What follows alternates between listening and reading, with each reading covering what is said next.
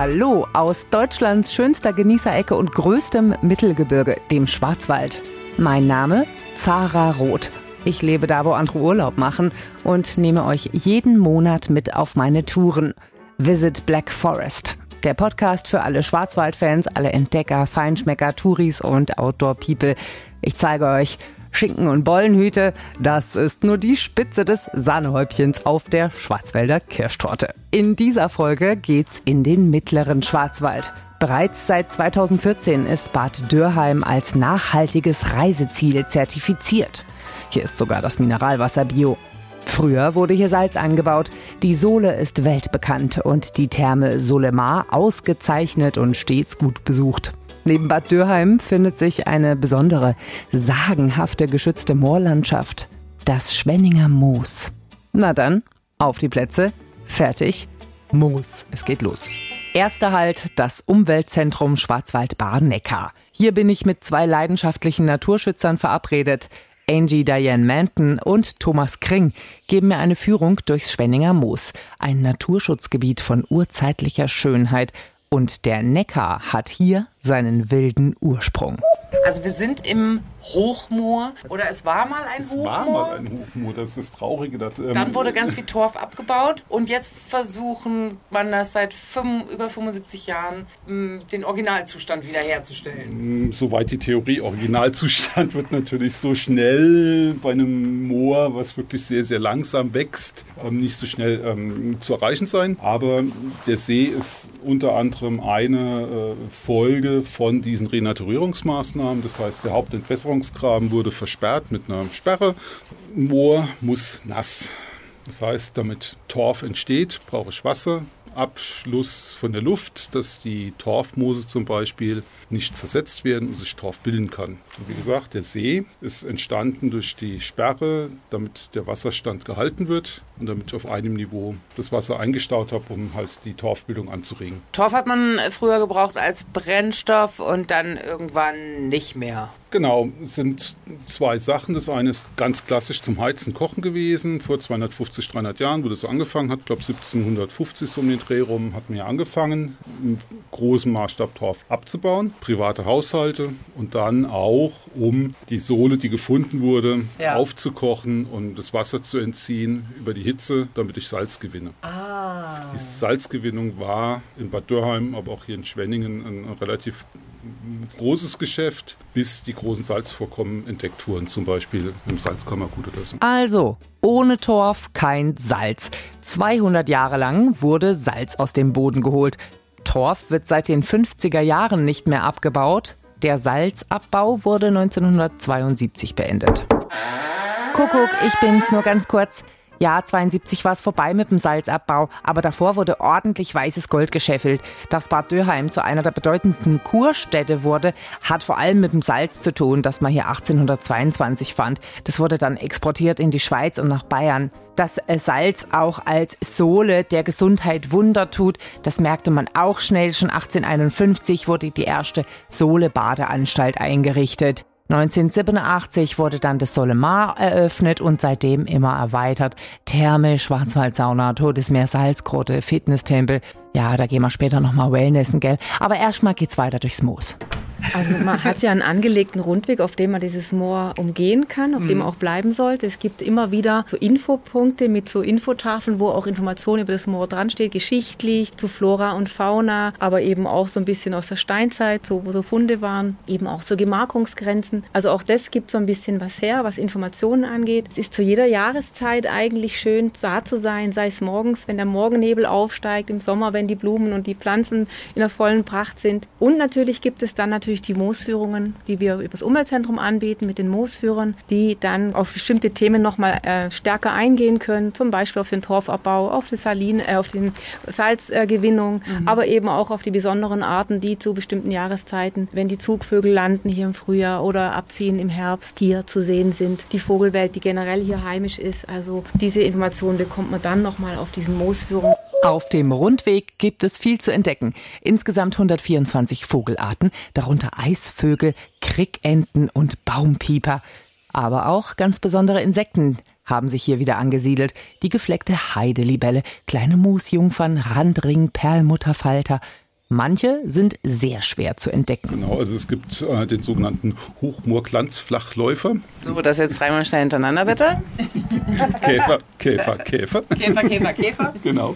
Also der Hochmoorglanzflachläufer ist eine ganz besondere, seltene Art. Ich selbst muss gestehen, ich würde ihn wahrscheinlich auch gar nicht erkennen, wenn ich den überhaupt zu Gesicht bekomme, weil er einfach wirklich super klein ist, aber ist vom Aussterben bedroht. Die Art braucht offene, eigentlich Hochmoor, wie der Name es ja schon sagt, aber er kommt hier mit den Verhältnissen im Schwenninger Moos sehr gut zurecht. Kuckuck, ich bin's wieder nur ganz kurz. In den Mooren dieser schönen Erde sind ein Drittel des Kohlenstoffvorrats gebunden. 45.000 Hektar Moorfläche haben wir in The Land. Das sind 1,3 Prozent der Landesfläche. Und über 2600 Hektar davon im Schwarzwald. Intakte Moore sind hervorragende Kohlenstoffspeicher. Wären die Moore feucht, könnten die Emissionen bundesweit bis 2050 um etwa 52,3 Millionen Tonnen pro Jahr gesenkt werden. Allein die Vernässung des Schwenninger Moos verhindert jedes Jahr die Emission von knapp 100 Tonnen sogenannter CO2-Äquivalente. Entwässerte Moore dagegen setzen Treibhausgase und Kohlendioxid frei. Deshalb brauchen wir die schaurigen Feuchtgebiete. Okay, das war's erstmal. Okay, tschüssle. Klaus-Peter Kager hat die Geschichten rund um die unheimlich schöne Landschaft in einem Film versammelt. Moosgeschichten. Also ihr dürft nie aufs Moos zum Spielen, weil das ist also unwahrscheinlich gefährlich. Bei uns hat es auch immer geheißen, wenn man böse war, hat man einen aufs Moos geschickt. Die bösen Mädchen sind dann nie mehr zurückgekommen. Oh, schaurig ist's, übers Moor zu gehen, wenn es wimmelt im Heiderauche. Das wusste schon Annette von Droste-Hülshoff. Mein Tipp dagegen? Mückenspray, besonders im Sommer. Das Naturschutzgebiet wird erweitert. Bis 2024 soll hier außerdem eine barrierefreie Aussichtsplattform entstehen. Für Ornis, wie man die Vogelkundler auch nennt. Wem der 3 Kilometer Rundweg nicht reicht, der begeht den Ostweg von Villingen nach Bad Dürheim-Sundhausen. 18,5 Kilometer durch ausgedehnte Moorlandschaft entlang eines Lehrpfads zu Geschichte und Natur.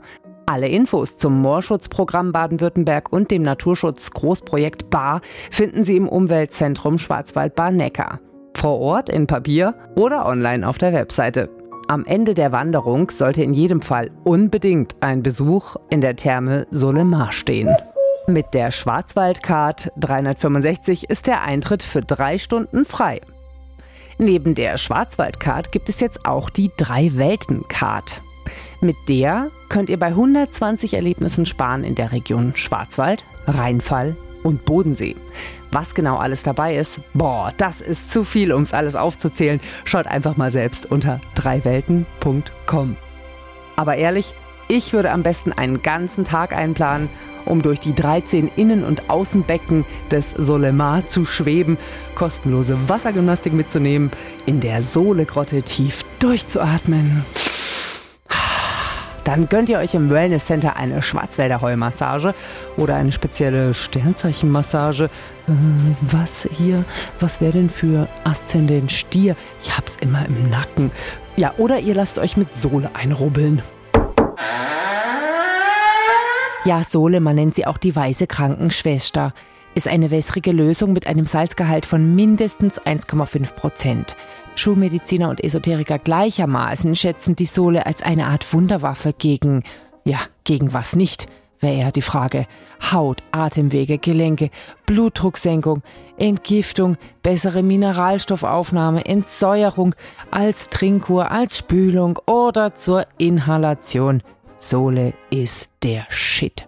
Okay, das war's schon, gell? Tschüss. Ah, so herrlich entspannend. Ein bisschen mehr Action bieten sogenannte Outdoor Escape Games. Und die gibt es jetzt auch in Bad Dürheim. Ausgedacht hat sich das Ganze Oliver Lore. Und den treffe ich jetzt auf einen Kaffee. Sein Unternehmen heißt Berggeheimnis. Eine Mischung aus Wanderung, Schnitzeljagd und Rätsellösen. Die sagenhafte Sohle hat Lore in einen spannenden Krimi gepackt. Ja, das ist richtig. Wir haben den Aufhänger der Vergiftung der Sohle in Bad Dürheim genommen und haben gesagt, wir entwickeln dort einen Auto-Escape-Krimi und verlassen ein bisschen unsere Wurzel mit dem Auto-Escape-Erlebnis und haben hier konkret äh, uns die Frage gestellt, wer hat die Sohle vergiftet? Um das Thema geht es. Okay, du hast gerade gesagt, so Bad Dürheim ist ja was, wenn man äh, ganz weit weg in einem anderen Teil von Deutschland wohnt, kennt man den Ort vielleicht gar nicht.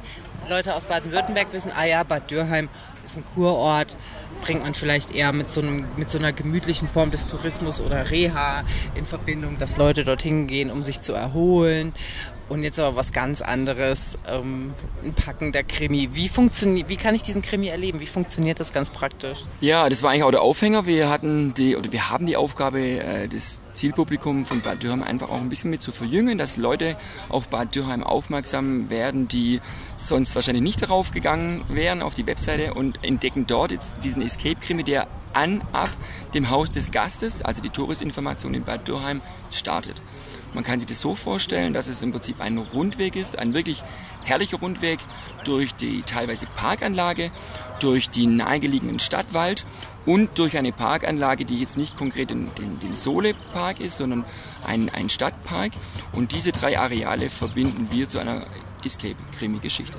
Okay, jetzt habe ich, äh, brauche ich dazu keinen Rucksack oder irgendwas oder kein oder ein, ein, funktionierendes Handy, was aufgeladen ist wahrscheinlich, oder? Nein, der wirklich der ein ganz markantes Zeichen für uns ist, dass wir nicht digital unterwegs sind. Wir sind komplett analog.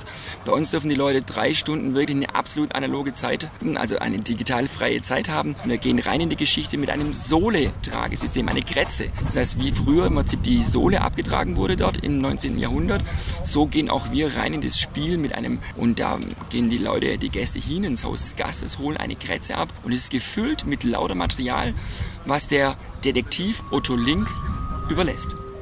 Es ist also nicht alles Reha und Aquagymnastik und draußen nur Kännchen in der Kurstadt. Der neueste Trend in Bad Dürheim neben den Outdoor Escape Games? Biohacking.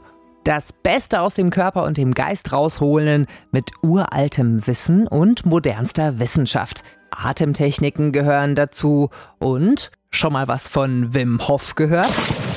Jungbrunnen Eisbaden. Auf dem Weg vom Parkplatz zur Therme kommt man an einem riesengroßen Holzfass vorbei und darin können ganz mutige das Eisbaden lernen. Es erhöht das Dopamin- und Adrenalin-Level. Dadurch werdet ihr nicht nur wach und seid fokussiert, sondern habt auch gute Laune. Es verbessert auch die Regeneration, weil es Entzündungswerte senkt. Biohacking kann man in Bad Dürheim an einem Wochenende lernen, in der Gruppe oder einzeln buchbar. Einmal im Jahr gibt es auch einen Kongress mit interessanten Speakern aus aller Welt, darunter Bestsellerautoren wie Lars Ament und renommierte Medizinerinnen. Euch ist das alles ein bisschen zu aufregend? Dann empfehle ich entspannt eine Runde Pit-Putt. Das ist Minigolf für Leute mit Rücken. Scherz. Aber ein bisschen sieht so aus. Hindernisbillard. Die Tische sind fest verbaut im Kurpark. Ein lustiger Zeitvertreib. Oder ihr geht gleich daneben Abenteuergolfen. Das ist auch in der Schwarzwaldcard mit drin. Kulinarisch hat der Schwarzwald-Barkreis einiges zu bieten. Da bietet sich demnächst auch mal eine eigene Sterne-Restaurant-Folge an. Hm, was meint ihr? Manuel Ulrich zum Beispiel kocht ihr im Hotel Öschberghof. Das Restaurant Ösch Noir hat zwei Sterne. Für schlappe 210 Euro bekommt man hier ein Sieben-Gänge-Menü, das sich gewaschen hat. Ihr liebt gutes Cordon Bleu und große Portionen. Zünftig und rustikal geht es zum Beispiel im Muselstüble in Bad Dürheim zu.